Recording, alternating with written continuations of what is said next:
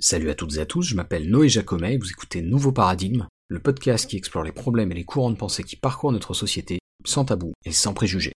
Alors dans l'épisode d'aujourd'hui, je reçois Lloyd Chéry, qui a plusieurs casquettes mais que j'ai connu avant tout par le biais de son podcast à lui, C'est plus que de la SF, qui comme son nom l'indique traite de tout un tas de sujets connectés entre eux par leur appartenance au genre de la science-fiction. Avec Lloyd, on a parlé de ça bien sûr, mais aussi plus largement de son parcours, de son affection pour la SF, des autres projets aussi sur lesquels il travaille ou a travaillé, parce qu'il y en a pas mal, par exemple MOOC Dune, MOOC pour Magazine Book, je l'ai appris pendant l'interview. On a également parlé de son arrivée euh, il y a quelques mois au sein du magazine Metal Hurlant, dont il est rédacteur en chef adjoint. Et de manière plus éparse aussi, on a parlé de sujets euh, plus de l'ordre de la prospective, et même de politique par moment, notamment évidemment en nous appuyant sur Dune, puisque c'est une œuvre pour laquelle Lloyd comme moi avons beaucoup d'intérêt, plus largement d'ailleurs, c'était un peu spécial pour moi cette interview parce que j'aime beaucoup ce que fait Lloyd. On peut dire que, alors qu'on traite de sujets assez différents, il est une des inspirations de la chaîne et du podcast. C'est quelqu'un dont j'apprécie beaucoup le ton et l'approche, et en plus quelqu'un de très intéressant. Et donc sans plus attendre, voici Lloyd Chéri. Donc Lloyd, merci d'avoir accepté mon invitation et bienvenue dans Nouveau Paradigme. Euh, Aujourd'hui avec toi on va principalement euh, parler évidemment de science-fiction. Avant de te demander de te présenter un petit peu, j'aurais aimé avoir d'entrée de jeu, euh, et vraiment très brièvement, euh, ta réaction à une, une, citation pardon, de Feu Terry Pratchett, qui était un, auteur britannique de fantasy, peut-être que tu la connais déjà d'ailleurs, mais donc Terry Pratchett qui disait la, la chose suivante à propos de la SF, je cite, La science-fiction c'est la fantasy avec des boulons. Qu'est-ce que qu'est-ce que t'en penses en quelques mots? Est-ce que est-ce qu'on peut rapprocher les deux genres? Ouais, c'est rigolo. Après, euh, je pense que la science-fiction c'est avant tout un, un genre, euh, que ce soit littéraire ou cinématographique, où la science est soit présente, soit jamais bien loin. Mmh. Euh, souvent, moi, je dis que la fantaisie c'est la magie. Ouais. Il faut des éléments magiques, et c'est comme ça qu'on qu sait que c'est de la fantaisie. Et pour la science-fiction, il faut des éléments plus ou moins scientifique. Alors, euh, comme le genre est très très vaste et a une longue histoire, euh, c'est plus obligatoire euh, quand on regarde du space opéra ou du post-apo. Mm -hmm. la science est, est, est, plus ou moins là, mais est pas si importante que ça. donc c'est rigolo. Après, le, parce que la référence enfin en tout cas Terry Pratchett évoque les robots voilà mm -hmm. et le ça fait ça, ça évoque soit les robots soit les vaisseaux spatiaux oui c'est ça qui sont dire, deux grandes figures de la science-fiction euh, vu que bah, les robots euh, sont devenus très populaires grâce à Isaac Asimov et à ses lois de la robotique mm -hmm. et euh, les vaisseaux spatiaux c'est je pense l'image euh, c'est le cliché total de la science-fiction. Quand on pense à la science-fiction, on pense évidemment au space opéra, qui est un peu le western de, la, de la SF. Mmh. Ouais, je suis assez d'accord. C'est un peu, c'est un peu vite dit, mais, mais effectivement, je pense que la, la magie peut jouer un rôle similaire à peut-être celui de la science dans certains cas. Enfin voilà, c'était vraiment pour pour commencer euh, détente. Euh, alors ouais, comme, je t'ai dit, euh, j'aurais fait une introduction dans laquelle je t'aurais présenté un petit peu, mais c'est vrai que en général, malgré ça, j'aime bien demander à mes invités de, se, voir de, se présenter eux-mêmes et de voir comment eux ils, se présentent. Et du coup, j'aurais bien aimé que tu nous en dises un petit peu plus sur, euh, toi, qui, tu es, quel est ton parcours. Et puis peut-être aussi pourquoi t'en es venu à, bah, je, pense on peut dire cette, presque cette spécialisation sur, sur la science-fiction. Ok, alors moi c'est l'œil de chéri, j'ai 34 ans, j'habite en banlieue euh, parisienne. Euh, j'ai fait des études de cinéma et audiovisuel, j'ai fait un, une licence et un master, j'ai fait mon mémoire autour du transmédia et des jeux vidéo. Mmh. Euh, j'ai ensuite bifurqué vers un master de journalisme en alternance. J'ai fait mon alternance à Radio France, j'ai été formé à France Inter avec Daniel Morin. Okay. C'était en 2016. J'ai, euh, je suis passé par Move, je suis passé par euh, France Bleu euh, Saint-Etienne, où j'ai fait du reportage pendant deux mois euh, dans la ville de Saint-Etienne, que je connaissais pas euh, du tout, et c'était un véritable plaisir. Et puis, en parallèle, j'ai commencé à piger, puisqu'en fait, euh, c'était un moment où j'étais assez précaire financièrement, j'habitais chez, chez mes parents, et du coup, j'ai commencé à écrire assez rapidement en études de journalisme, donc j'ai commencé au Bondi Blog. c'était le moment où il y avait encore Nordine Nabili, qui est un, un type incroyable, qui avait créé le Bondi Blog, et qui m'avait vraiment donné envie, en fait, de participer à cette euh, utopie euh, journalistique. Mmh Mm -hmm. J'ai ensuite enchaîné avec Le Point. J'avais une très bonne amie, Falène de la Valette, qui était rédactrice en chef du Point Pop. Mmh Mm Et c'est là où j'ai commencé à, à, écrire pour le magazine Le Point. Alors, plutôt en numérique et puis aussi un petit peu dans le mag. Euh, quelques années plus tard, j'ai euh, euh, dirigé euh, un, un, projet qui était hyper important pour moi, qui était le MOOC Dune. Euh, je pense qu'on va y revenir tout à l'heure, mais en tout cas, c'est un ouvrage, c'est deux ouvrages, puisqu'il y a eu le MOOC Dune, puis Tout sur Dune. euh, qui est devenu un peu l'ouvrage référence autour de Dune. On a vendu 23 000 exemplaires, ce qui est énorme, qu'on fait du, du, beau livre. Et en parallèle, j'ai lancé un podcast qui s'appelle C'est plus que de la SF. Ça existe depuis trois ans, c'est toutes les semaines. et donc, c'est une interview par semaine avec quelqu'un qui gravite autour de la science-fiction, scénariste, dessinateur, réalisateur, auteur. Il y a eu des, des personnalités assez connues euh, internationalement qui sont venues sur le podcast. Euh, Alejandro Jodorowsky, euh, Liu Cixin, le créateur du Problème à trois corps. Là récemment, j'ai fait Kim Stanley Robinson. Euh, bref, il y a pas mal de beau monde qui, qui, ouais, qui vient sur le podcast.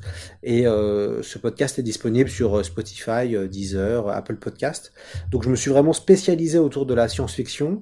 récemment, j'ai rejoint le magazine Métal Hurlant, où je mhm. suis passé rédacteur en chef adjoint. Donc je m'occupe de la partie rédactionnelle, les interviews, les portraits, les enquêtes. Et là, je prépare une, un, une bande dessinée de science-fiction, un roman graphique. Donc j'adapte une nouvelle de La Volte, maison d'édition d'Alain Damasio, et euh, cette bande dessinée qui euh, est dessinée par Amaury Bungen devrait sortir en mai 2024. Euh, donc on termine un roman graphique qui mêle dystopie et post-apo, euh, et c'est un one-shot. Mhm. Donc voilà, je, gravite vraiment autour de la science-fiction, je me suis spécialisé sur la science-fiction, euh, et donc j'écris beaucoup autour de ce sujet-là, que ce soit dans le journalisme ou que ce soit maintenant bientôt euh, en fiction. Et en parallèle, je fais pas mal d'animations, de, de tables rondes, de conférences, de masterclass autour de l'ASF, mais pas que. Euh, j'interviewe beaucoup d'auteurs euh, dans, dans, mon, dans, mon, métier, donc euh, ça me permet de faire ça aussi pour des libraires, pour la FNAC. Donc voilà, moi je, je, jongle avec plusieurs casquettes mm. et je suis totalement indépendant, je suis freelance en fait, que ce soit pour les différents, les différents médias pour lesquels je travaille, je suis toujours pigiste, ce qui me permet entre guillemets de pouvoir me concentrer sur d'autres projets. Voilà mm. un peu la, la présentation de ce que je fais. Parfait. T'as pas donné le. Alors c'était peut-être voulu, mais t'as pas donné le titre du roman graphique à paraître? Le roman graphique va s'appeler Vertigéo. Euh, et donc, euh, bah, de toute façon, euh, je pense que Noé, tu, tu, le verras quand ça sortira, mais ce sera un, roman graphique en quasiment noir et blanc. il y aura 120 pages sur 130 qui seront noir et blanc. le final est en couleur, mais je laisserai les, les lecteurs découvrir pourquoi. Et euh, le principe, le pitch est assez simple. Euh, c'est donc dans une tour géante où des ouvriers euh, construisent étage après étage à l'infini des étages. Et à un moment donné, un ouvrier va se rendre compte que tout ça n'est pas la réalité. Voilà, c'est plus ou moins, plus ou moins cette idée. Donc ça reprend le concept de la, du mythe de, la caverne de Platon. et donc l'idée était d'arriver à, créer un univers, à créer un univers solide. qui, qui, soit le plus crédible possible en arrivant en accord, enfin en incorporant un peu, en mixant euh, le franco-belge, le comics et aussi un peu le manga. Euh, donc euh, le trait est très franco-belge, hein, mhm. mais par contre il y a toute une narration qui se veut dynamique et qui est vraiment inspirée aussi de ce qui se fait ailleurs. Ok, donc Vertigéo, très bien. Très bien. Et merci beaucoup, présentation complète. Euh, alors ouais, tu, l'as déjà évoqué, mais effectivement, la, première partie de, l'interview, j'aurais aimé qu'on parle euh, d'abord de, ton podcast, c'est plus que de la SF, euh, qui est super. Moi, je suis, un auditeur assez régulier. donc c'est plus que de la, dans c'est plus que de la SF, tu t'évoques des, sujets, comme tu l'as dit, avec des, invités prestigieux. Il y en a, il y en a un certain nombre que tu as que as mentionné. Moi, j'aurais aimé savoir deux choses. Peut-être déjà une première chose que t'as pas tout à fait développer là dans, ta présentation, c'est pourquoi la science-fiction? Est-ce que d'où se vient, d'où te vient ce goût pour la pour la SF Et puis peut-être aussi euh, nous, nous, expliquer un peu la, genèse euh, du projet. Euh, c'est plus que de la SF Ouais. Alors moi, je suis tombé dans la science-fiction avant tout par la par le cinéma et la bande dessinée, puisque j'ai découvert Star Wars quand j'étais en classe de CP. Voilà, ce fut un, un choc. je me rappelle encore de la première fois où j'ai vu Star Wars où j'ai relancé la, cassette vidéo. Euh, c'était en 97, c'était le moment où Star Wars ressortait avec un son THX entre guillemets, et du coup ça a été la, première rencontre avec la science-fiction, avec les vaisseaux spatiaux et avec les blasters, où je me suis dit waouh, euh, un champ euh, s'ouvrait à moi. Puis après, j'étais un lecteur quand même très j'ai appris un peu à lire avec la bande dessinée, donc j'ai commencé à lire beaucoup de BD. Et évidemment, assez rapidement, j'ai découvert bon, bah, différents genres. Euh, il y avait le Scrum Mustache euh, que j'aimais beaucoup, Yoko Tsuno que j'aimais beaucoup, Valérien Laureline. Tout ça, j'ai lu ça enfant, donc ça m'a un peu nourri en tant que lecteur de SF. Et puis il y a eu un autre choc avec Lankal, euh, donc dessiné par Moebius et, et scénarisé par Alejandro Jodorowsky. C'était une BD hyper importante parce que je découvrais c'était quoi un univers de SF complexe. Mhm. Il y avait aussi la dimension sexuelle de, de, la bande dessinée qui quand tu as 9-10 ans, euh, bah, du coup, euh, tu ouvres un petit peu des grands yeux, puisqu'il y a toujours une dimension assez sexuelle euh, dans le travail d'Alejandro Jodorowsky. Et la lecture de la science-fiction, vraiment, moi, ça a commencé où je suis vraiment devenu un, gros lecteur, ça a commencé en, en troisième avec Pierre Bordage. Moi, c'est l'auteur qui m'a fait passer de l'autre côté du miroir. J'ai lu Les Guerriers du Silence, qui est la première grande trilogie française de science-fiction, qui est un livre qui a été écrit il y a 30 ans, et moi, ça m'a totalement retourné. J'ai adoré, j'ai lu ça avec, passion. J'ai ensuite enchaîné avec euh, tous les bouquins de, Pierre, en tout cas une grande partie des livres. Donc euh, Wang, euh, Le Dernier des Hommes, Absalon, Orcheon. Enfin, j'ai lu à peu près tous les, les bouquins que, que, Pierre avait publiés. C'est aux éditions de La Talente. Et comme ma maman était nantaise, j'allais pendant l'été à La Talente donc à cette librairie euh, mythique euh, nantaise et c'est comme ça que j'ai créé vraiment ma, le lien avec cette librairie et où j'ai commencé à lire massivement de la science-fiction. Euh, mon papa, lui, m'a fait découvrir Philippe Dick et m'a fait découvrir Dune, qui était voilà, un monument à la maison. Donc je me rappelle avoir lu Dune au collège, je devais être en sixième ou en cinquième. je trouvais que c'était assez compliqué, mais j'avais été séduit par le film de David Lynch que j'avais découvert. Et du coup, c'est grâce au film de David Lynch que j'ai vraiment voulu euh, entrer dans Dune.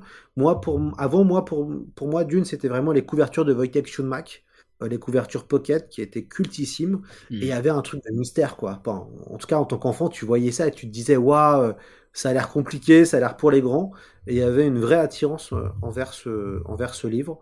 Donc euh, on va dire que l'amour pour l'ASF a commencé comme ça, puis après en boulot étudiant j'ai été euh, bibliothécaire, donc du coup je m'occupais du fonds euh, science-fiction et fantasy. Mmh. donc ma mission était d'acheter et de faire acheter ces œuvres-là, donc je les lisais beaucoup. Et puis j'ai totalement arrêté de lire de l'ASF à partir de, je pense, en 2010. donc j'ai lu massivement de l'ASF entre 2005 à 2010, et à partir de 2010 je me mets à lire que des classiques. Euh, parce que euh, j'étais attiré par les classiques de la littérature euh, française principalement et je voulais combler des lacunes culturelles. Donc je me suis mis à lire que des classiques et, et je retrouve en fait la science-fiction à partir de 2017 grâce au Point. ma rédactrice en chef qui m'avait fait venir au Point, Falène de la Valette, était une lectrice de cette fameuse bibliothèque. Et donc on partageait, mmh. quand elle était étudiante, quand moi j'étais étudiant, on partageait notre amour autour de la fantaisie et la SF. Et quand elle m'a fait écrire, elle m'a dit un jour, est-ce que ça t'intéresse de reprendre la science-fiction et la fantasy, et donc de faire des critiques dessus. Et bon, euh, j'ai hésité. Je me suis dit, euh, bon, euh, est-ce que je le fais ou pas? Mhm. j'avais besoin d'argent, en fait. Hein, voilà, j'avais besoin d'écrire. Je me suis dit, bon, bah, au moins, ça me fera écrire plus d'articles pour le point. Et puis, bah, ça, ça a commencé comme ça. Et je me suis spécialisé dans la, dans la science-fiction. En fait, je me rappelais qu'en école de journalisme, nous avait conseillé de, de se spécialiser. Euh, parce que vous savez qu'on est jeune journaliste, on veut plutôt aller euh, soit vers le sport, soit vers l'international, la politique ou la culture, mais bon, il n'y a pas vraiment de spécialisation et on nous disait quand même à l'école de se spécialiser. Et en journaliste SF, bah, il n'y avait pas grand monde. Euh, donc, il y avait des gens avant moi, hein, comme Frédéric Roussel à Libération, Hubert Prolongeau à Télérama, mmh. mais eux, ils faisaient aussi de la littérature générale. Donc, ils ne faisaient pas que de la SF, et moi, je me suis vraiment spécialisé dans la, dans la science-fiction. Donc c'est comme ça que j'ai commencé, on va dire, ma spécialisation.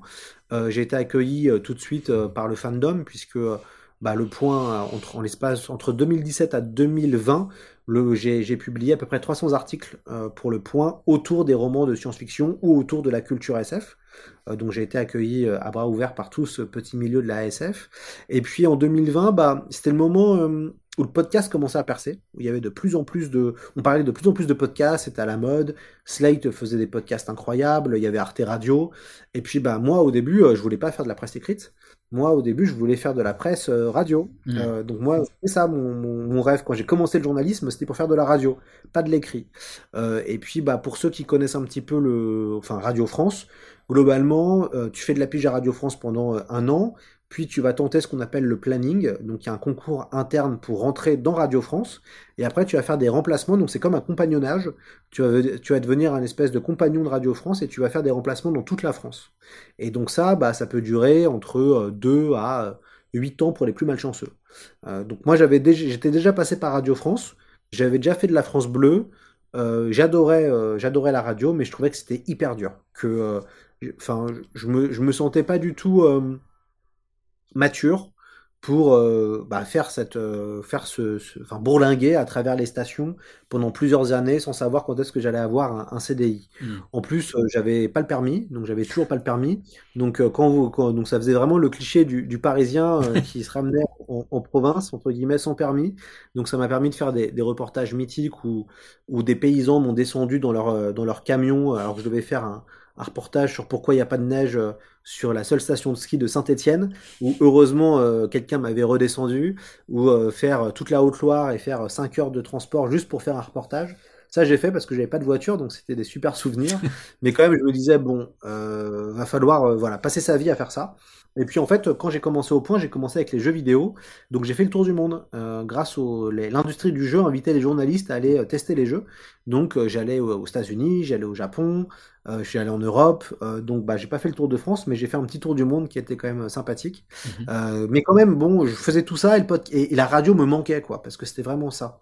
Et je me suis rendu compte qu'il n'y avait pas d'émission spécialisée sur la science-fiction en France. Ça n'existait pas. Il y avait des émissions ponctuelles, ça veut dire que mauvais genre ou la méthode scientifique ou la, ou la salle 101 parlaient de science-fiction, mais euh, il n'y avait pas vraiment d'émission euh, pur jus euh, et vraiment science-fiction corps, quoi. Donc c'est pour ça que j'ai voulu commencer à faire ça. alors tout simplement, bah, j'ai acheté un, un, zoom, micro zoom. Il y avait l'ambition de, de, bah, de faire des interviews en direct, donc je me suis lancé. Heureusement, j'ai contacté à ce moment-là ActuSF et son éditeur Jérôme Vincent. Donc Jérôme Vincent avait créé les éditions ActuSF, mais aussi un média qui s'appelait ActuSF. Et pour moi, c'était impossible de ne pas faire ça sans être payé. Euh, parce que bah, euh, j'étais pigiste, donc il, fallait que j'en vive. Hmm. Euh, donc on a, négocié un tarif avec Jérôme, et puis j'ai commencé à faire une émission par semaine. donc le Covid est arrivé à ce moment-là. Hmm. Alors, euh, au début, j'étais tétanisé, quoi, parce que je m'étais dit, j'avais déjà enregistré deux émissions, c'était avec euh, Alain Damasio et avec euh, Yukito Kishiro, le créateur de Gum. Hmm. Donc, c'était mes deux premiers invités. Mais après, le reste, le Covid est arrivé, donc il fallait faire par visio, il fallait trouver des solutions.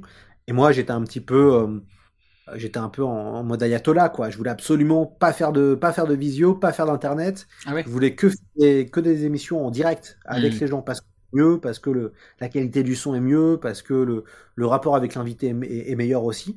Mais là, je pouvais pas. Et en fait, c'est marrant parce que j'ai eu de la presse tout de suite qui a parlé de C'est plus que de l'ASF. Mhm. Et assez rapidement, euh, eh ben, il y a eu des auditeurs puisque tout le monde était confiné. Donc mhm. les gens ont commencé en fait à, à, à écouter le podcast. Et c'est aussi à ce moment-là où j'ai lancé le MOOC June. Donc voilà. Ok, très belle, euh, très belle genèse. Bon, je pense que t'as pas de regret à avoir vu ce que tu t'es, tu t'es posé la question est-ce que je me remets à la SF à un moment donné? Non, euh, ça fait partie. Euh, bah, je pense que chacun a dans sa vie des, des, des, décisions, des mhm. bonnes décisions qu'il faut prendre, et ça fait partie des, meilleures décisions de ma vie, ouais, tout à fait. Et alors, tu, tu me diras peut-être que c'est trop difficile comme, comme question pour, pour un créateur, mais, mais je, voulais te demander si, si tu devais faire un top je sais pas, un top 5 euh, de tes épisodes préférés de C'est plus que de la SF, euh, tu mettrais lesquels dedans? Euh, Moi, j'ai fait un top, moi, je, peux je, pourrais te le donner si tu veux. Ah bah, bien, on va partager. alors, premier, je pense que bah, c'est la première émission, c'est avec Alain Damasio, parce qu'il faut savoir que le nom C'est plus que de la SF vient d'une critique qu'on avait co-écrite avec ma rédactrice, ma rédactrice en chef, Falène de la Valette, pour les furtifs. Et à un mmh. moment donné, les furtifs, dans notre papier qui mettait en avant les furtifs, on dit que ce roman est plus que de l'ASF. Cette phrase-là fait un tollé dans le fandom et donc tout le monde commence à la répéter pour chambrer. Parce qu'en gros, globalement, quand on disait c'est plus que de l'ASF, ça voulait dire qu'un roman qui faisait un peu littérature euh, générale, un peu littérature dite blanche, mmh. et bah c'est mieux que de la SF quoi. Mmh. Donc ça avait fait un peu un tollé cette phrase et, et je voyais le gimmick. Voyais le gimmick, tout le monde l'utilisait, tout le monde l'utilisait pour chambrer, ça a été à la mode pendant un an et je me suis dit que j'allais prolonger la blague et utiliser euh, ce mot euh, c'est plus que de la SF. Donc évidemment, le premier épisode était hyper important parce que c'était Alain Damasio. et que c'était un peu le parrain de, ce, projet.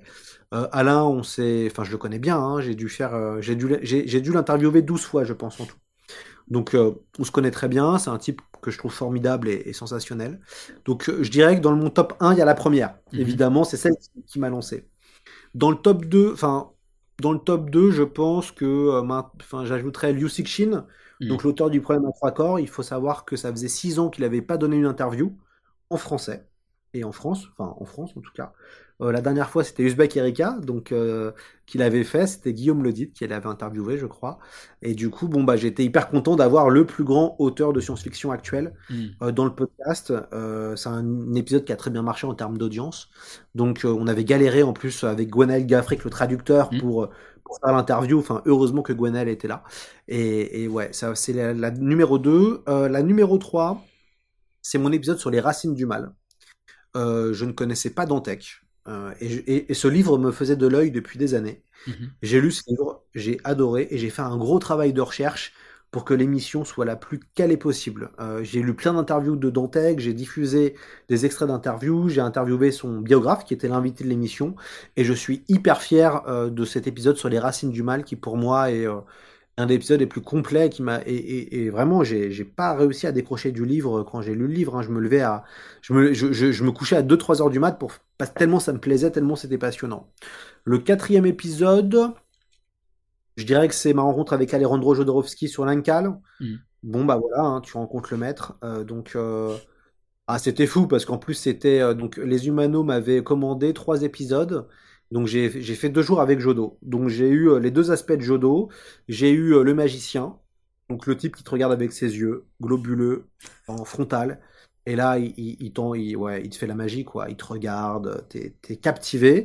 Et puis j'ai eu le Jodo euh, mauvaise humeur, euh, donc euh, le Jodo un peu badant, qu'on n'entend pas trop dans l'émission d'ailleurs, mais il a fallu faire une synthèse. Et donc j'ai vraiment vu Janus, quoi. J'ai vu le, le, mec exceptionnel et quand Jodo est mal luné, euh, il est horrible, quoi. Et euh, en même temps, c'est un monsieur de 94 ans, donc euh, bah, c'est normal qu'il y a des jours, il veut pas trop. Mm. Et ça a été super, cette rencontre, parce que j'ai pu vraiment voir les deux faces de ce personnage que je trouve est un, enfin pour moi c'est un immense scénariste de bande dessinée et il a fait beaucoup de bien à la science-fiction. Après c'est un personnage qui est clivant, c'est quelqu'un de complexe, mais ouais la rencontre avec Jodorowsky c'était c'était top. Et le cinquième, pour le 5, tu vois, là, très naturellement, j'ai pu découler les, les quatre mm -hmm. premiers euh, qui, qui, sont, euh, qui, qui, sont, ouais, qui sont sortis tout seuls. Euh, pour la, le cinquième épisode que je trouve le plus intéressant, je dirais, oh, je, je, vais prendre celui qui a le, qui a peut-être le mieux marché. Euh, je pense que c'est un débat, parce que le, à un moment donné, le podcast a évolué en, en débat, où, où j'invite plusieurs personnes autour de la table pour discuter. Et je pense que l'émission sur euh, Dune, euh, qui est de mes meilleures audiences, faut-il voir Dune de Denis Villeneuve, reste une de mes préférées, parce que c'était le premier débat que j'ai fait, parce que c'est Dune et que bah je, je, enfin, j'ai percé grâce à Dune, donc forcément, on va dire que je suis maintenant ma carrière est intimement liée avec euh, Denis Villeneuve et mmh. avec ce projet. Euh, donc je, je, pense que c'est la, la, cinquième émission que voilà dans mon top 5 mmh. que, je, que je mettrai, mais j'ai hâte d'écouter les tiens maintenant. Ouais, on a de, on a de l'overlap euh, parce que je suis, il y a certains. Alors moi, j'ai pas, j'ai toujours du mal à faire des tops euh, hyper figés, à te dire vraiment ça c'est top 1, ça c'est top 5. Mais en tout cas, dans les, dans, dans les, dans ceux que j'ai vraiment retenus, il y a effectivement la rencontre avec Lucochin euh, et aussi d'ailleurs euh, l'épisode avec euh, Gwenaël Gaffric sur euh, le problème à trois corps. Je trouve qu'ils sont, ils sont, ils sont excellents. Euh, il y a toutes les tables rondes euh, autour de Dune sont, sont vraiment euh, géniales. Donc là-dessus, on est, on est effectivement de l'overlap. C'est, vraiment des, des super discussions très intéressantes, puis très profondes. Et puis c'est aussi le, la, la, force de Dune, moi je trouve, c'est que c'est, un univers qui est, qui est très riche et, et qui, qui a, qui a qui, occasionne plein de réflexions passionnantes. Après ça, un que j'ai vraiment trouvé excellent, c'est ton épisode avec Pierre-Jean Dévolvé sur The Host, euh, le film de Bong Joon-ho.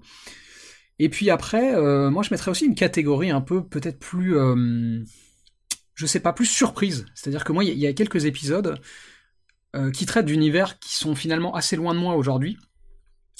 mais, mais, mais j'ai trouvé ça génial de redécouvrir ça par le biais de, ton podcast. Et je pense par exemple à. Récemment, tu en as fait un avec Thibaut Claudel sur l'univers de Warhammer 40 000. Euh, et ça, c'est génial. Moi, c'est un univers, euh, je jouais à ça quand j'étais au collège, tu vois. C'est très loin de moi aujourd'hui, mais j'ai trouvé ça génial. Et puis, dans, le même, dans la même veine, peut-être plus loin de moi encore, il y a quelques temps, tu as fait un épisode sur Yu-Gi-Oh! avec Pierre-William Frégonèse. Et, ça, c'est encore plus loin. C'est-à-dire que j'ai jamais joué au jeu de cartes. Euh, en gros, ma seule connexion avec ça, c'est que je regardais les dessins animés quand j'étais petit, tu vois. Enfin, je regardais l'animé Yu-Gi-Oh euh, quand j'étais petit. Et j'ai trouvé ça génial de découvrir ça, de découvrir ce qu'il y avait autour de de, de, de ce jeu de cartes. Euh, enfin voilà, c'était, je trouve que c'est, tu vois, c'est ce genre d'épisodes-là qui sont qui sont plus dans une catégorie un peu surprise pour moi. C'est-à-dire que c'est c'est pas forcément des des, des des titres aussi énormes qu'un Dune dans dans la SF, mais je trouve qu'il y y a quelque chose de ouais de d'assez euh, d'assez fou euh, de découvrir ça sous cet angle de, quelqu'un qui est vraiment expert du sujet quoi. Ouais, en, fait, si tu veux, le, podcast, euh, il y a une envie de surprendre des gens avec des intervenants de qualité.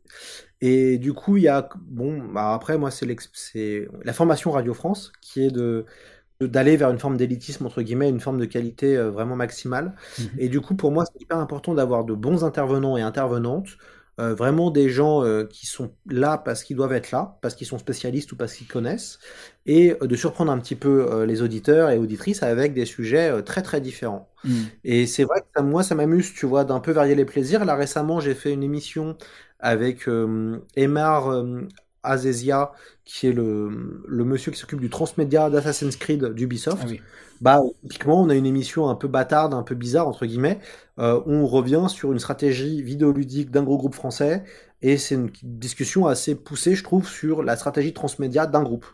Euh, voilà, typiquement, moi j'aime bien de temps en temps surprendre mm, mm. Euh, les auditeurs, parce que bah, c'est pour éviter de, de rentrer dans quelque chose d'un peu ronronnant.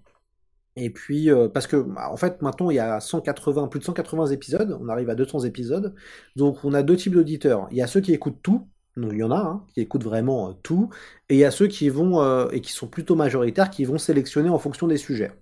Donc moi, ça m'oblige à jongler. Ça veut dire qu'il faut que je trouve des sujets très mainstream qui vont vraiment, euh, ou dans l'actu, qui vont intéresser les auditeurs pour faire pas mal d'audience, et puis des sujets qui sont plus niches hmm. pour montrer ma différence et aussi aller chercher d'autres types euh, d'auditeurs. Moi, ce que je vois, c'est chaque mois, je gagne en, auditeurs des gens qui me connaissaient pas du tout et qui découvrent par le biais d'une thématique ou d'un podcast. Et après, ils se disent ah ouais, c'est pas mal, et puis ils vont commencer à, écouter euh, les épisodes et à voir qu'est-ce qui leur plaît. Hmm. Donc euh, c'est une vraie stratégie. éditoriale. Après, bon, moi je suis tout seul, hein, à part mon web designer, ma community manager et mon graphiste. Euh, toutes les émissions que tu entends, c'est moi tout seul qui les fais, qui les monte. Mhm. Euh, peut-être là, je vais faire appel à quelqu'un pour les mixer, mais, mais sinon, ouais, c'est vraiment euh, c'est do it yourself de A à Z. Et, et, et, là, je vais peut-être prendre cette année un, stagiaire pour la première fois qui va m'aider sur plusieurs mois sur la préparation des émissions, comme à Radio France. Mhm.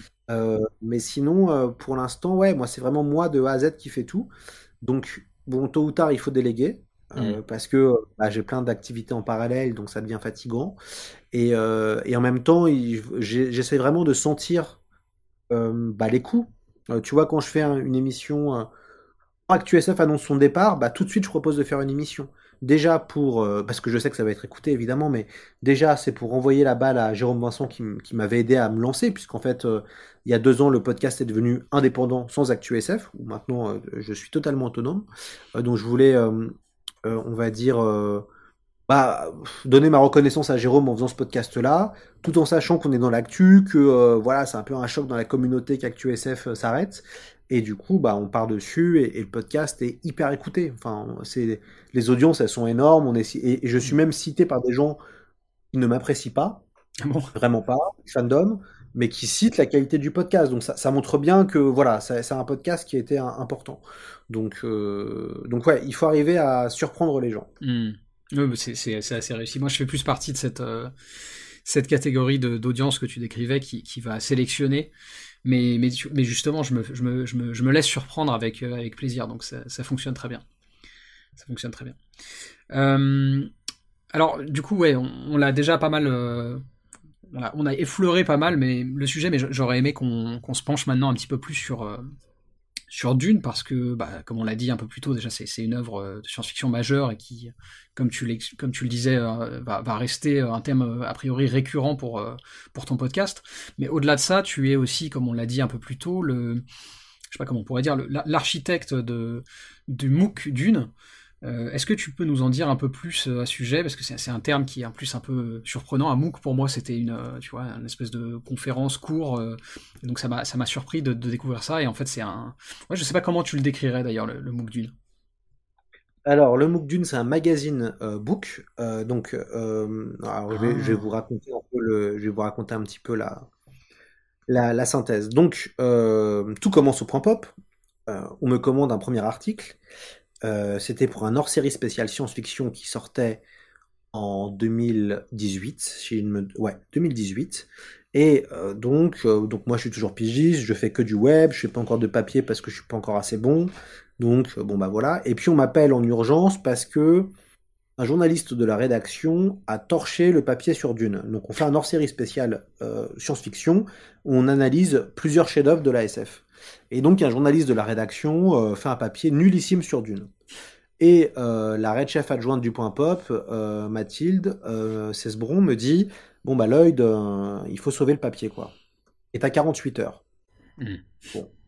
Moi, Dune, à ce moment-là, j'ai pas lu Dune depuis, depuis le collège. donc, oh.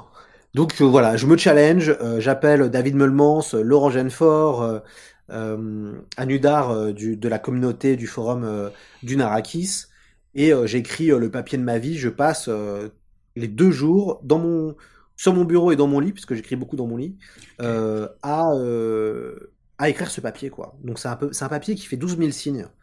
Donc pour moi, c'est beaucoup, et puis chaque mot compte. quoi. C'est-à-dire que t'es ouais, es bloqué par la pagination, chaque mot compte. Bon, j'écris ce papier. Je garde, je réécris 90% du papier. Euh, je suis hyper content. Euh, et j'apprends à ce moment-là qu'il va y avoir un film de Denis Villeneuve qui va sortir dans deux ans, en faisant le papier. Et puis euh, le papier sort, et là, patatras, j'ouvre le fameux hors-série, et mon nom n'apparaît pas. Et donc, c'est le nom du journaliste qui apparaît. Et en fait, bah, par l'acheter, mes chefs refusent de mettre nos deux noms qui sont alignés ensemble. Donc, il y a une très, très, très, très grande frustration. Euh, alors j'étais payé euh, comme un capage hein, quand même, mais je suis dégoûté quoi. Mmh. Et je me dis, c'est là où j'ai l'idée et je me dis, bon, ben moi je vais faire mon hors-série sur Dune. À l'époque, c'est à l'époque le point pop fait des hors-séries. Donc j'avais déjà vu comment fonctionnaient des hors-séries, mais là je me dis, c'est mon hors-série sur Dune, je vais le faire, et j'adorais la revue 21, j'adorais la revue America, et c'était des MOOC, donc des magazines book, donc un format un peu bâtard qui mêle beau magazine et euh, un peu beau livre, quoi, un peu, un peu les deux. Et donc là, je me lance dans ce projet qui est de faire un magazine book sur Dune. Euh, je vais voir la Talente, je leur dis on le fait ensemble, ils sont plutôt intéressés. Mais comme c'est un gros projet, on ne sait pas trop, je propose à ce qu'il y ait un co-éditeur qui vienne, qui est les éditions Léa, mhm. donc Jean-Philippe Mochi, et on se lance dans l'aventure. Mais jamais j'aurais cru que ça allait être ça. C'est-à-dire que naïvement, je me dis que le, le MOOC va coûter je sais pas, allez, 50 000 euros, 60 000 euros, ça va en coûter le triple, euh, presque le triple. Euh, je fais un crowdfunding, je, je finance ce, projet. Euh, on demande 10 000 euros à la communauté, on en récolte 110 000. et donc, bah, l'aventure commence. quoi. Donc, en fait, pendant le Covid, moi, je me rappelle, j'avais fait mon chemin de fer en janvier. On est confiné en mars. Et là, on fait une réunion, tous ensemble, on se dit, on le fait, on le fait pas. Et euh, Mireille Rival, on la talente, dit allez, on le fait. Et donc là, c'est parti. Le crowdfunding se lance en mai. Euh, moi, j'ai lancé tous les pigistes en mars. Et en fait, euh, le bouquin sort en novembre, quoi. Avec rendu des papiers début 1er septembre. Hmm. Donc, en l'espace de, allez, bah, ouais, six mois, on fait ça. On fait le bouquin qui deviendra la référence en France sur Dune. Mais c'est un projet qui est totalement fou. Enfin, c'est-à-dire que Bon, moi, je, je, sélectionne des gens qui sont fans de Dune, je sélectionne des gens que je connais, des auteurs, des journalistes, des universitaires. Euh, je vais chercher des, des, illustrateurs. Moi, j'avais jamais fait ça. Hmm. Je, voilà, donc je deviens red chef et aussi directeur euh, d'ouvrage, et puis aussi porteur du projet. Et au fur et à mesure, bah, je commence à, devenir le projet, à devenir la vitrine de ce projet. Et, en fait, euh, tout ça est né d'une frustration de ne pas avoir eu mon nom sur un article et de mon premier article dans la presse écrite. Voilà, c'est c'est comme ça que c'est né. Et, et, à partir de là, bah, j'ai fait ce projet qui est mon bébé. Et bon, je suis hyper reconnaissant parce que je suis passé par plein de phases. On a, on a, on a flippé, hein, parce que mmh. il y a eu, enfin, il y a eu plein de trucs.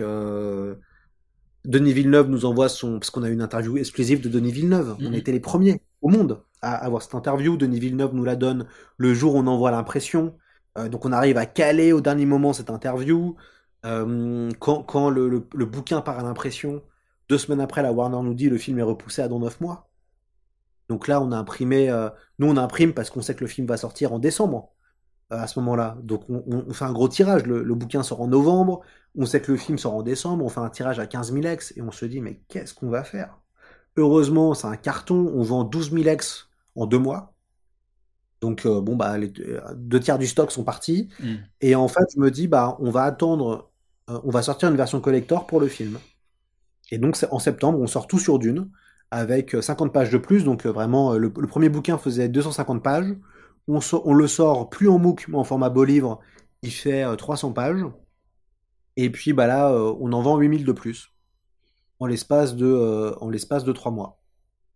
Donc avec euh, la promo que j'avais pas eu parce qu'il y avait le deuxième confinement à ce moment-là, la promo que j'avais pas eu en, novembre ou très peu, le, le, le, Dune Tour, je le fais, euh, je le fais neuf mois après. Enfin, c'est ouais à peu près en novembre, en septembre d'après quoi. Hmm. Donc euh, ça a été un projet totalement fou et qui a marché parce que c'était hyper ambitieux, parce que on a pris des risques, parce que les lecteurs ils sont pas idiots. Un projet où on a où on investit, le lecteur ils sont tout de suite la différence. Et puis, bah, c'est un projet fait avec les tripes et, et, et, que personne ne faisait. Enfin, tu vois, moi, je, on a eu l'ensemble de la presse avec nous. La télé, France 2 est venue à la maison m'interviewer pour parler d'une. Enfin, voilà, ça, a été mais totalement délirant et c'est comme ça que moi je perce aussi mmh. dans, ce, dans, dans, le, dans le journalisme. Mmh. je deviens voilà Monsieur Dune et, et c'est là où je rencontre après plus tard Métal Hurlant et quand il voit le projet que j'ai fait sur Dune, il me demande après de passer rédacteur en chef euh, adjoint. Mais, euh, mais ouais, Dune, c'est donc c'est pour ceux qui ne connaissent pas Dune, c'est une œuvre mythique de science-fiction écrite en 1965 par Frank Herbert. Euh, c'est son, c'est un de ses premiers romans. c'est une œuvre extrêmement ambitieuse qui va mêler science-fiction, planète opéra, space opéra, euh, anticipation écologique avec une dimension écolo très très forte. Mhm. Euh, un des premiers romans où il y a des femmes euh, qui ont des, des, qui sont des personnages importants. Un premier enfin un, premier univers de SF qui met en avant le monde arabe. Il y a beaucoup de mots arabes dans, dans Dune. Et, et, en fait, c'est un roman extrêmement complexe, très ambitieux, qui reprend le chemin du héros théorisé par Joseph Campbell, donc le grand théoricien des mythes. Et on va suivre un, un jeune noblio euh, voir sa maison euh, échouer et qui va devenir le maître de la planète Arrakis. Et, en fait, euh, c'est une œuvre géniale. Donc ça a été un, grand plaisir de pouvoir, de pouvoir analyser l'aspect littéraire des deux premiers romans, Dune et le Messie de Dune, qui sont deux romans très importants. Et puis de parler de Frank Herbert, et puis après de parler de toutes les adaptations cinématographiques, puisque ce roman, enfin en tout cas ce beau livre, est divisé en cinq parties, il y a euh, Frank Herbert, euh, Une vie, donc on revient sur euh, Frank Herbert, qui est, qui, est Frank Herbert, l'auteur, une partie sur l'univers de Dune, une partie sur les personnages de Dune, où on analyse d'un point de vue littéraire tous les grands personnages de la saga Dune. on revient après sur les adaptations cinématographiques qui ont été nombreuses. Il y a eu du jeu vidéo, des jeux de rôle, des films, des tentatives de films, des BD. Et on, on, termine après avec une partie réflexion où on invite universitaires, philosophes a un peu théorisé euh, l'univers de, Dune. Donc, euh, ouais, c'est un peu un espèce de bouquin euh, total autour de Dune, et, c'est pour ça qu'il a aussi bien marché, alors qu'il y avait d'autres livres qui sortaient autour de Dune à ce moment-là. Ok, bah ouais, très très très très beau. Je n'avais pas toute la tout l'historique, c'est assez effectivement c'est assez fou, c'est assez fou et assez assez génial. Euh, t'as évoqué euh, tout à l'heure un petit peu Lynch, là t'as évoqué euh, un petit peu plus Villeneuve et, j'aurais aimé euh, avoir un petit peu plus, même si en vrai c'est des sujets qui sont évidemment largement évoqué dans, dans C'est plus que de la SF, et j'encourage je, les auditeurs et auditrices à, à, se pencher sur toutes ces tables rondes dont on a parlé. Mais j'aurais aimé avoir un petit peu plus ton, ton, ton ressenti, euh, peut-être justement avec aussi un décalage temporel sur, euh, sur l'adaptation, enfin disons la première partie de l'adaptation euh, villeneuvienne. Comment, comment, tu le, comment tu le vois aujourd'hui? Est-ce que, est -ce que ton avis, moi je l'ai revu récemment, est-ce que ton avis a changé dessus? Est-ce que, je sais pas, ouais, qu'est-ce que, qu'est-ce que tu, penses de cette première partie et, et à quel point est-ce que tu attends la, la suite? Alors, euh, donc moi j'ai vu le film trois fois au cinéma euh, et j'ai vu euh, après une fois le film en, chez moi en, 4K. Euh, moi, moi, quand j'ai vu ce film, je vais être hyper honnête, hein, il y avait un énorme soulagement parce que j'avais compris que j'allais vendre des livres. En tout, tellement c'est bien. il, y a, il, y a, toujours une, il y a toujours quand même le trip business qui est jamais loin. Et quand j'ai vu l'adaptation, je me suis dit, c'est génial et ça va donner envie aux gens de découvrir Dune. Mm. Donc moi j'aime beaucoup l'adaptation de Villeneuve. Euh, j'entends totalement les critiques qu'on peut lui faire, comme quoi euh, c'est froid euh, au visuel, mais moi je, trouve que c'est une adaptation extrêmement fidèle, avec des acteurs et un casting sensationnel, un véritable univers, un travail sur le son qui est top, pour, pour moi, après avoir mangé 10 euh, ans de Marvel, quand tu vois euh, Denis Villeneuve faire Dune, moi, c'est un soulagement, quoi. C'est de me dire, comme après, j'adorais le cinéma de Villeneuve avant, mm. et, et j'ai un peu le même sentiment avec Christopher Nolan. Ça veut dire que c'est des, des, des, réalisateurs où je me dis, heureusement qu'ils sont là pour apporter autre chose dans le blockbuster euh, actuel, quoi. Donc, euh, Dune, moi, j'aime beaucoup ce film. Euh, j'ai été convaincu par plein de choses. Je trouve que c'est un film qui va, qui va quand même assez loin. Évidemment, j'espère qu'il y aura une version euh, Director's Cut avec euh, deux heures de montage en plus, parce que je sais que tout n'a pas été montré. Mm.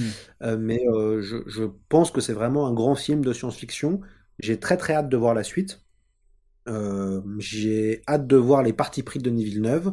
Et j'espère qu'il y aura un troisième film pour le Messie de Dune, si, si la suite fonctionne.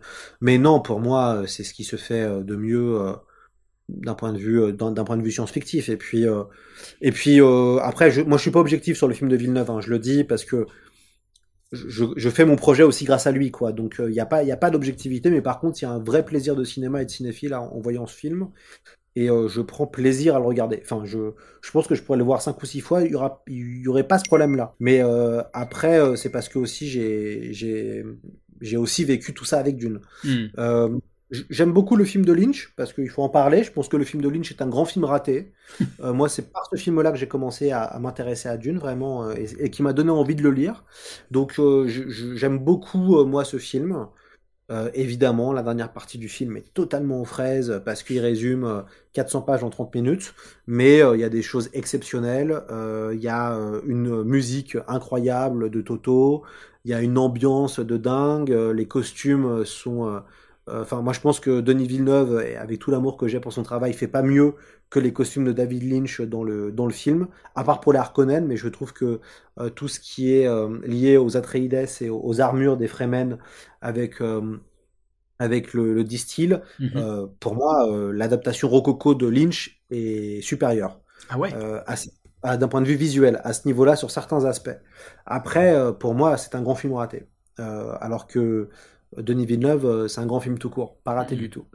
Euh, et, et, mais j'ai un amour pour le film de Lynch euh, qui est, qui est réel. Hein. Vraiment, je trouve que ce film a un charme fou.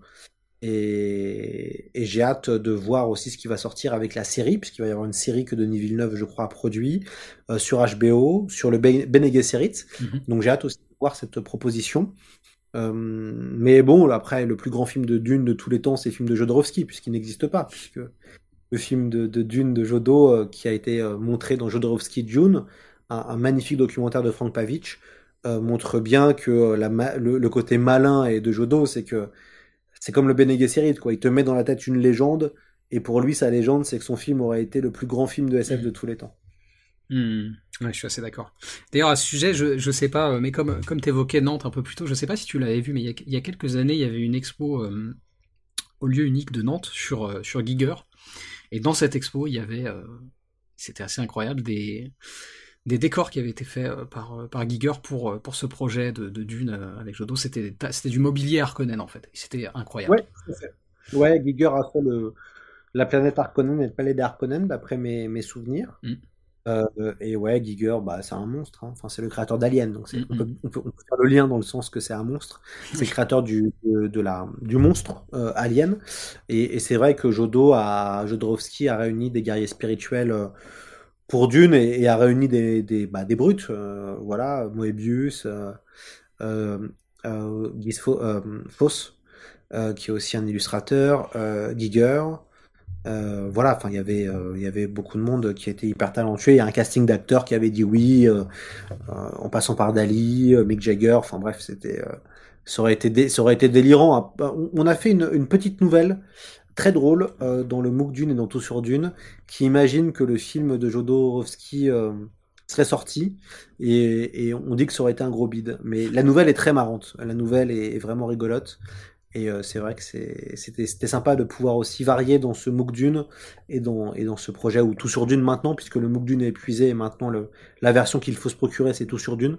Euh, c'était marrant dans tout sur Dune de varier les plaisirs et d'imaginer des choses euh, totalement délirantes autour de Dune, quoi. Hmm.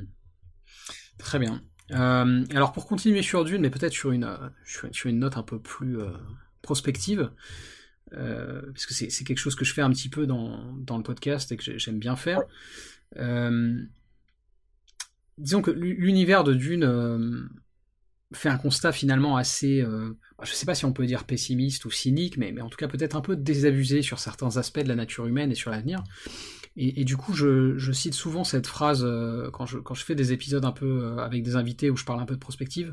Je cite souvent cette phrase tirée de Dune pour laquelle j'aimerais bien connaître, enfin j'aimerais bien avoir ta réaction. Je te lis ça.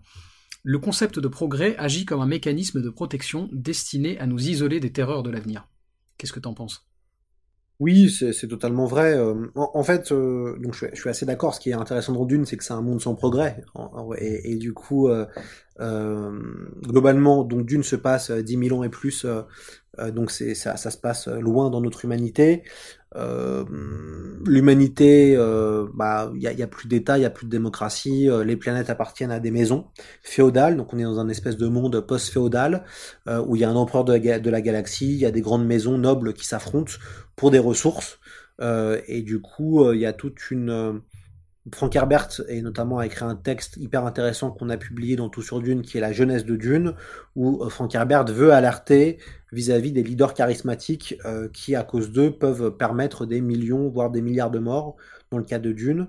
Et il veut vraiment alerter face à ces leaders charismatiques euh, qui ont détruit une partie du XXe siècle, puisque euh, le XXe siècle, avec la Deuxième Guerre mondiale, est marqué par des grands leaders qui vont se faire la guerre et qui vont entraîner le monde dans l'affrontement. Et donc, euh, Frank Herbert veut absolument avertir les lecteurs de ne pas suivre un, un John Kennedy ou, ou une personnalité euh, charismatique.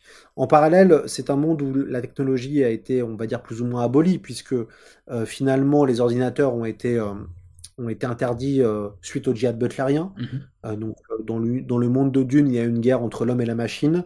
Et finalement, l'homme a dû évoluer sans machine et va utiliser l'épice pour pouvoir voyager à travers les étoiles et voir la préscience, voir aussi une partie de l'avenir. Mhm. Donc Dune est un monde quand même très figé. Et l'arrivée de Paul Atreides va, euh, et, et qui va devenir le, le messie de, de Dune ensuite, va euh, bousculer euh, ce monde euh, très figé qui ne veut pas évoluer, puisqu'en fait, euh, on voit que Paul va se battre pour essayer de le faire évoluer et va créer un autre système politique qui sera tout aussi totalitaire que, les autres. Donc je suis assez d'accord sur cette vision, de cette phrase de Dune sur le fait qu'on le progrès permet de nous rassurer vis-à-vis de notre propre, je pense, mort aussi, et notre propre avenir, sachant qu'on est quand même dans un monde où, euh, bah, autour de vous, je sais pas, mais moi je reste très optimiste. Donc euh, je pense que l'humanité sera toujours là dans 400 ans, 500 ans, euh, voilà. Mais voire plusieurs milliers d'années, j'espère. Mais c'est mon optimisme qui parle. Mais si vous écoutez des gens autour de vous, beaucoup de gens sont paniqués vis-à-vis du réchauffement climatique, vis-à-vis de, de tout ça, quoi. Et en fait, on a un peu l'impression de voir deux tendances s'affronter, et notamment un peu le côté, on va dire, euh, bah, c'est- cette vision du monde transhumanisme où le progrès va nous sauver. Il y a Mhm. tout un fantasme de la science. Enfin, après, c'est très très lié aussi à la SF, hein, ce truc de la science va nous sauver. Euh, mais la science euh, peut nous sauver ou peut peut-être en sauver certains. Mais euh, est-ce que la science pourra tous nous sauver? Ça, c'est une, une vraie question. Et un film comme Don't Look Up montre bien que la science peut en sauver certains, mm. les plus riches souvent. donc Ouais, euh, Dune interroge beaucoup sur euh, là, là où le livre est vraiment en avant sur son temps, c'est sur ce qu'il dit de cette planète euh, Arrakis et, comment ces Fremen qui, qui, habitent dans cette planète arrivent à vivre dans un monde aux conditions extrêmes. et en fait, il y a tout un les Fremen, il y a toute une philosophie de la vie qui est de récolter chaque goutte d'eau, chaque goutte de sueur est fondamentale, est importante. Donc c'est extrêmement intéressant ce que, ce que dit Dune. C'est un livre très complexe, hein, il y a plusieurs degrés de lecture, mm. et, c'est pour ça que je pense que c'est un livre qui est le très apprécié. Il faut savoir que c'est un des livres les plus vendus euh, de science-fiction euh, en France. Hein. Euh, Dune, c'est plus de 2 millions et demi de livres vendus en 50 ans à peu près. et donc du coup, c'est des scores qu'on retrouve avec, par exemple, Barjavel, Hmm. avec La Nuit du Temps ou, Ravage qui se sont aussi beaucoup vendus. Donc euh, dans Dune, il y a un monument et il y avait un côté un peu crypto-geek dans Dune où ce n'est pas un livre si facile d'accès. Ça veut dire que le premier Dune est très facile d'accès, ainsi que le Messie de Dune qui est un peu la conclusion de cet arc. Hmm. Et quand on commence à aller dans les enfants, l'empereur Dieu et, compagnie, là on, est vraiment dans de la philo. quoi. Donc euh, on ouvre dans quelque chose qui n'est plus du tout mainstream. Hmm. Ouais, non, je, je, suis assez d'accord. C'est puis c'est assez, il y a même des aspects très poétiques aussi. Euh, justement, tu parlais d'Arakis, et moi j'ai, j'ai vraiment un, ce, moment dans le récit qui m'a marqué. De, c'est, un dîner euh, diplomatique euh, sur Arakis après l'arrivée de, des, Atreides, et, et, et, Paul explique à une, une native d'Arakis ce que ça fait. Enfin, en fait, il parle de quelqu'un qui est mort noyé. Et elle, étant native d'Arakis, elle trouve ça incroyable parce qu'il y, a tellement, c'est tellement désertique, il y a tellement pas d'eau qu'elle trouve ça incroyable qu'on puisse mourir dans de l'eau. Tu vois ce que je veux dire? Et je trouve que cette image m'a enfin je sais pas, ça m'a vraiment marqué. J'ai trouvé ça très très poétique, ce, tu vois, ce renversement du truc. De, bah, en fait, pour elle, ce serait presque comme mourir enseveli dans de l'or. Ou tu vois, c'est tellement une richesse inestimable l'eau que voilà, je trouve qu'il y avait un côté très très poétique et ça m'y a fait penser ce que tu disais. Ouais, d'une. Euh, en plus, le, le, roman est très bien traduit. Euh, le roman de est traduit par Michel Demuth.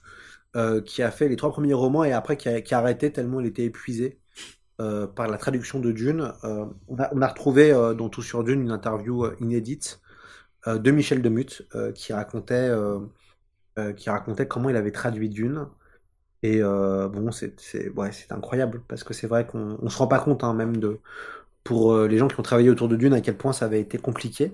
Mais oui, oui, comme tu dis, il y a des, il y a des séquences, il y a des séquences très très beaux, euh, enfin de, très belles séquences dans Dune, des choses très poétiques euh, qui se mêlent avec des choses épiques. On est en plus dans un roman qui est une espèce de, pièce de théâtre en fait, puisque mm.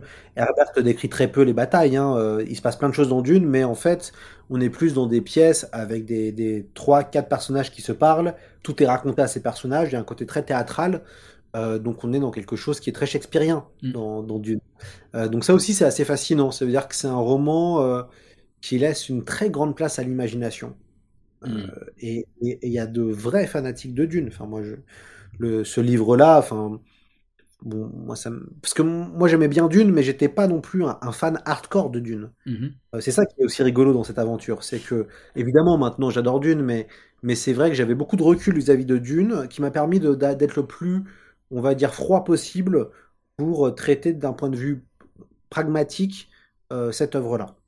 Euh, ce qui a permis, en fait, je pense, d'avoir du recul nécessaire et de pas de, pas être un immense fan. Peut-être ça m'aurait empêché, ou peut-être j'aurais été trop dans d'autres biais où j'aurais moins ouvert le côté 360 degrés de, de Dune.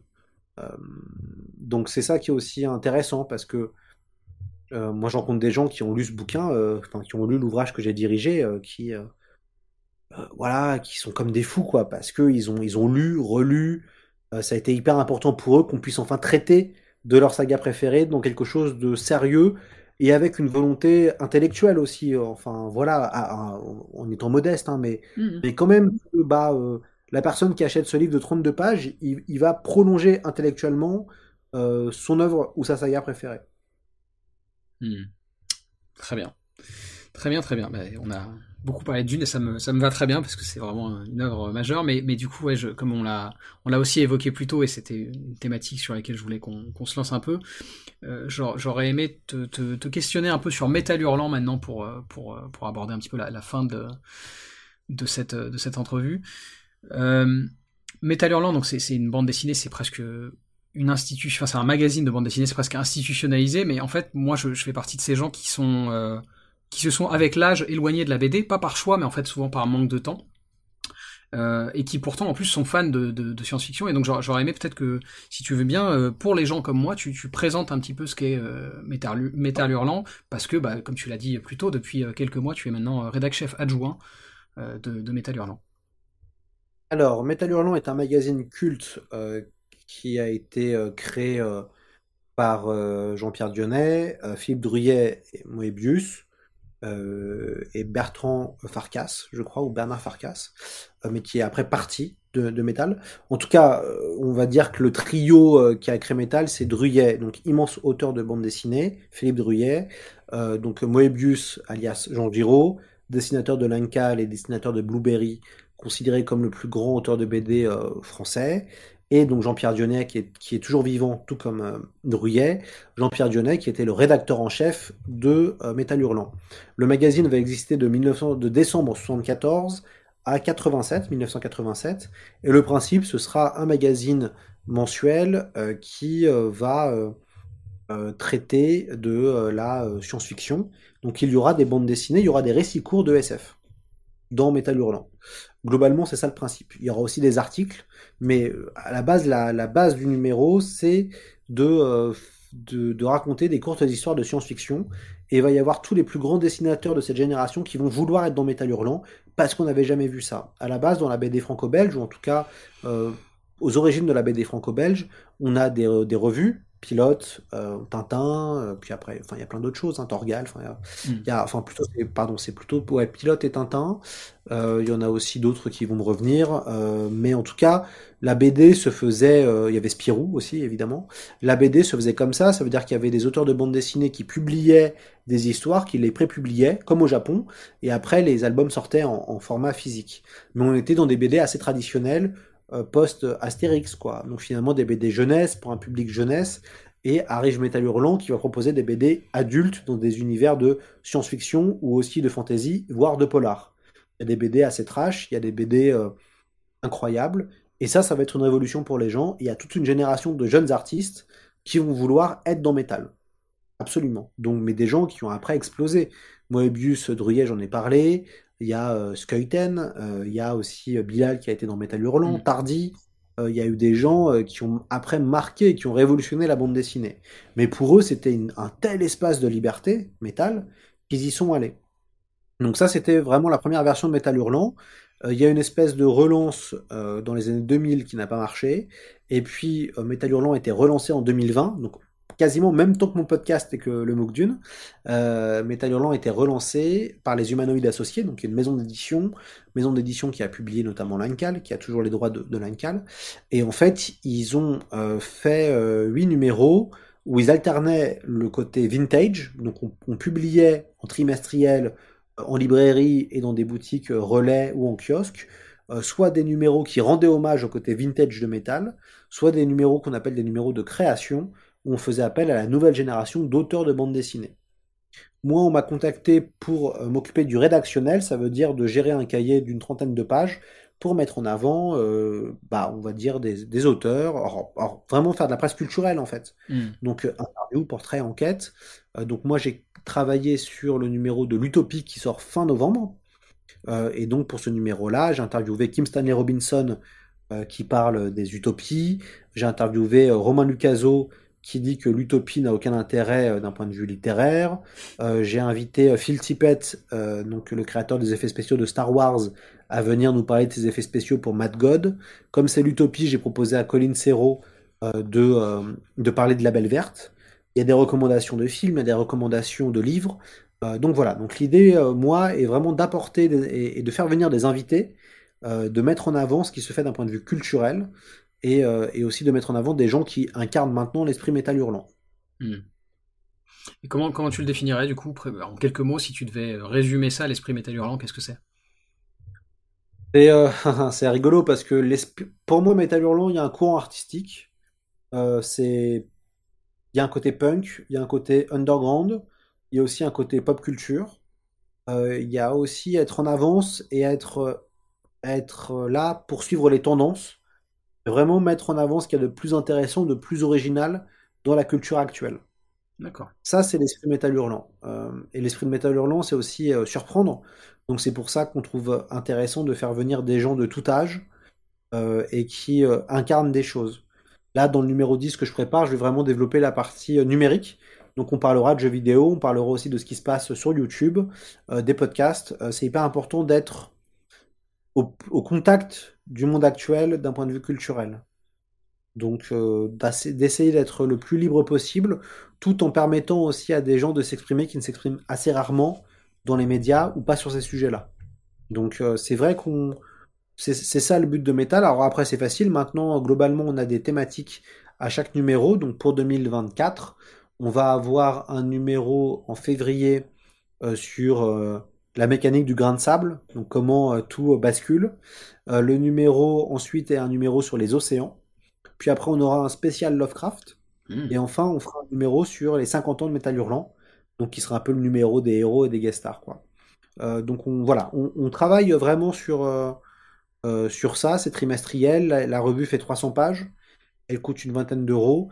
Et moi, je ne, m'occupe que d'une trentaine de pages. Et je fais un petit peu d'édition maintenant où euh, je coordonne éditorialement quelques copains qui ont accepté de venir euh, faire une histoire dans Métal Hurlant. Ok. Super, ça, fait, ça fait envie, surtout on n'a on pas parlé de Lovecraft malheureusement, mais c'est aussi une... Ouais, ouais, ouais, bah... c'est une grande passion. On pourra en parler, euh, je pense que quand le numéro sortira euh, en septembre prochain, euh, avec plaisir pour en parler. Mais ouais, ouais, j'affectionne Lovecraft, je trouve ça super. Donc, donc ouais, ouais, écoute, c'est intéressant parce que le, globalement, moi, ce que j'essaye vraiment de faire, c'est d'être le plus cohérent éditorialement possible. Hmm. donc, bah, on, peut tout relier, quoi. Le début au point pop à parler de la SF, puis après, le podcast c'est plus que de la SF, le MOOC Dune, euh, ensuite euh, Metal Hurlant, et puis euh, bah, de la bande dessinée, Vertigéo.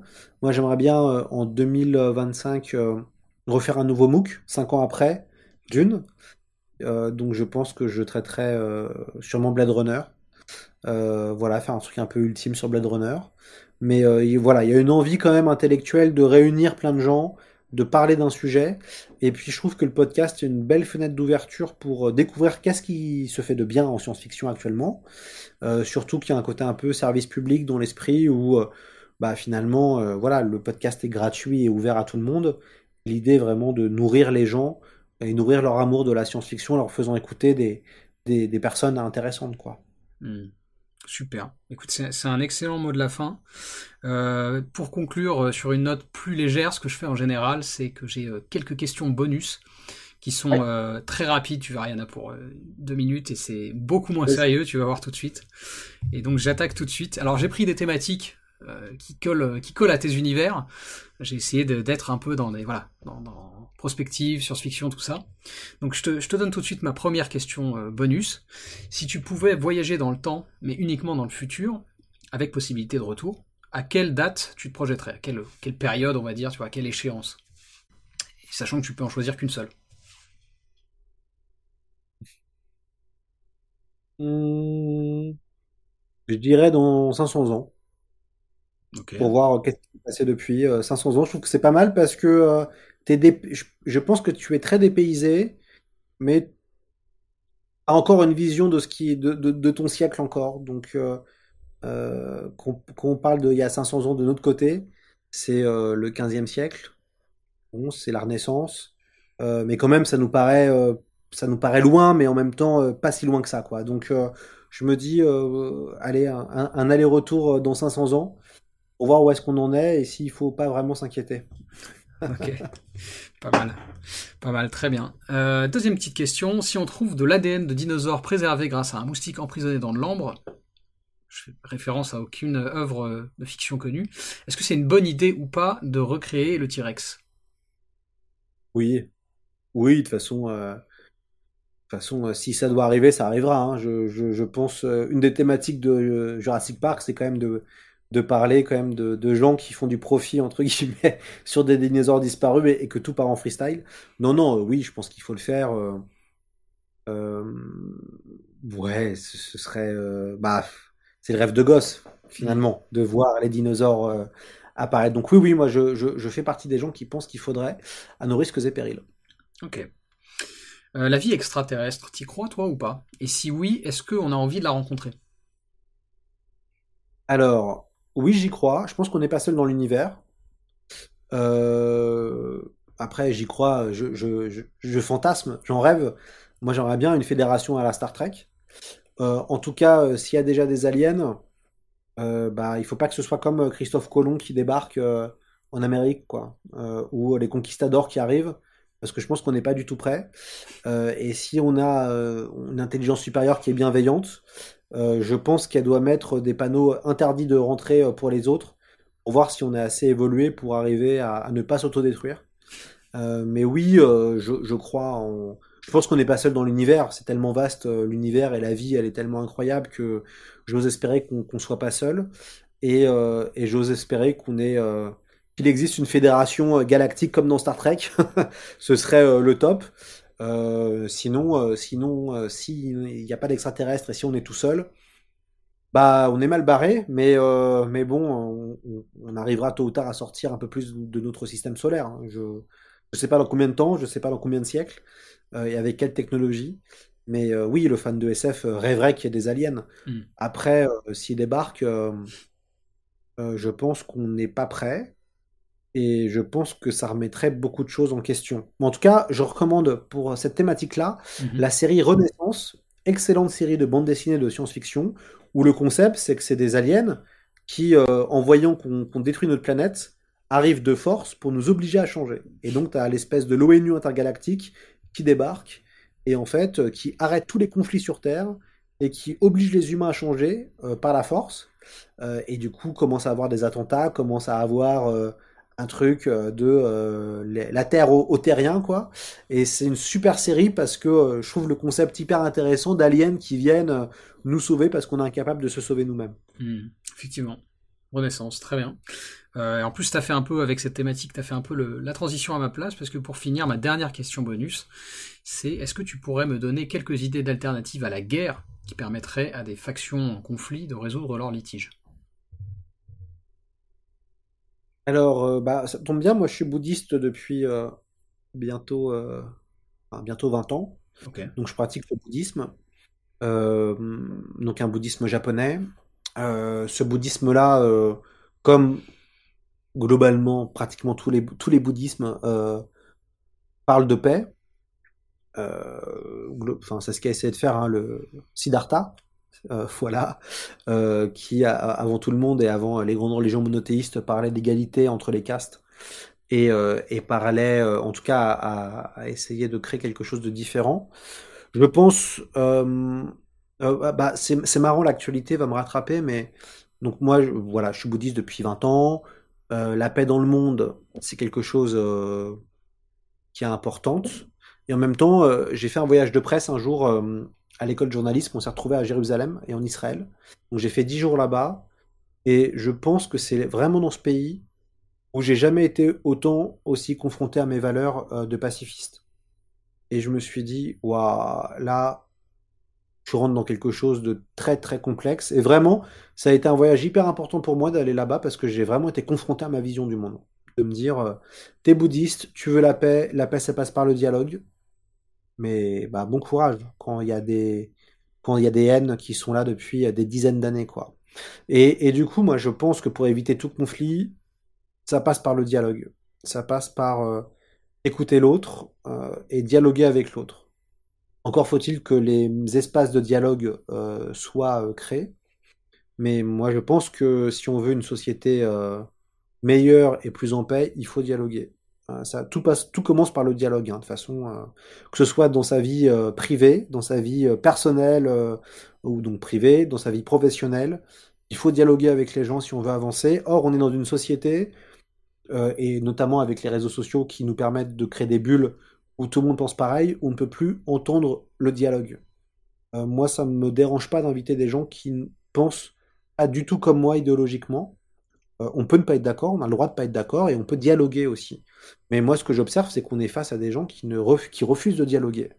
ce qui est très compliqué. Donc je, crois vraiment que si on veut euh, diminuer les conflits, il faut créer du dialogue et il faut savoir écouter les autres. Et après, euh, il faut qu'on arrive, ou qu'on tende de maîtriser notre cupidité intrinsèque et de vouloir consommer à tout prix et de vouloir s'accaparer à tout prix la richesse de son voisin. Moi, je pense qu'on peut vraiment arriver à très bien vivre en étant, en, étant au même niveau sans tomber dans quelque chose de dystopique. ce qui est hyper intéressant, on n'en a pas trop parlé, mais la question de l'utopie, elle est majeure en science-fiction. Et souvent, les utopies sont des dystopies pour les uns ou pour les autres. Mm. Euh, mais d'arriver à un, monde où euh, euh, chacun est vraiment égaux et peut, peut s'exprimer, c'est compliqué hein, déjà. Mais je pense que ça commence avec son entourage et ses voisins, hein, mm-hmm. ou sa famille. Hein. la paix commence, entre guillemets, déjà chez soi, dans son foyer, dans son quotidien.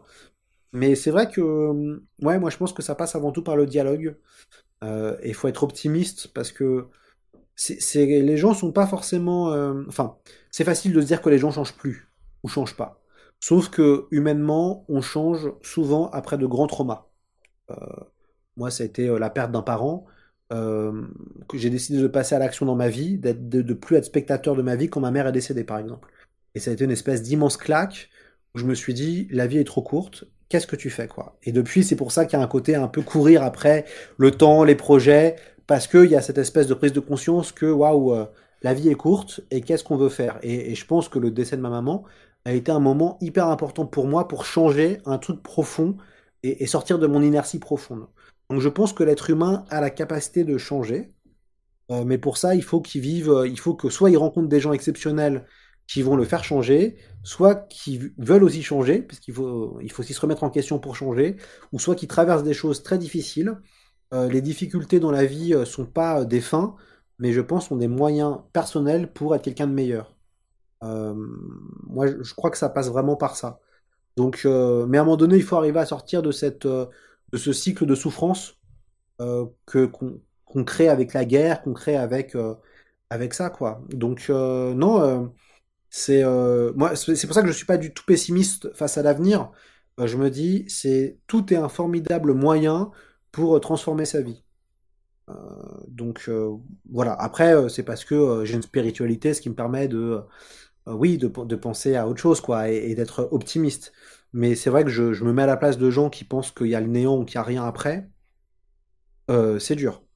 je comprends que ce soit, je comprends que ce soit dur. donc donc voilà, mais euh, vraiment après chacun ses, chacun ses croyances, hein, évidemment. Mais pour revenir à ta question, c'est le dialogue. Sans dialogue, ça va être compliqué. Très bien.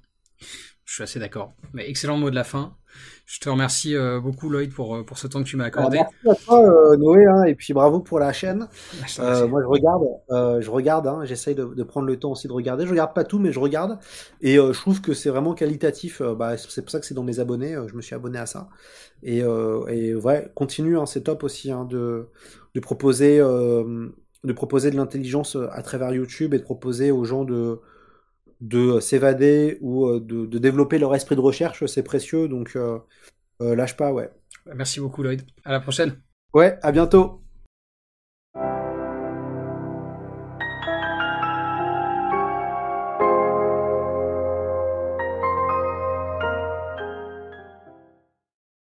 Si vous aimez mon travail et que vous voulez me soutenir, il y a plusieurs façons de le faire. Vous pouvez attribuer une note et suivre un nouveau paradigme sur Apple Podcast, Spotify, Deezer et YouTube, ou bien vous pouvez simplement le partager à vos amis et vos proches. Le bouche à oreille aide toujours. Enfin, vous pouvez financer le podcast en vous rendant sur ma page Patreon ou Tipeee. Et quel que soit le soutien que vous m'apportez, merci. C'est vraiment grâce à vous que mon travail peut continuer à exister et se pérenniser.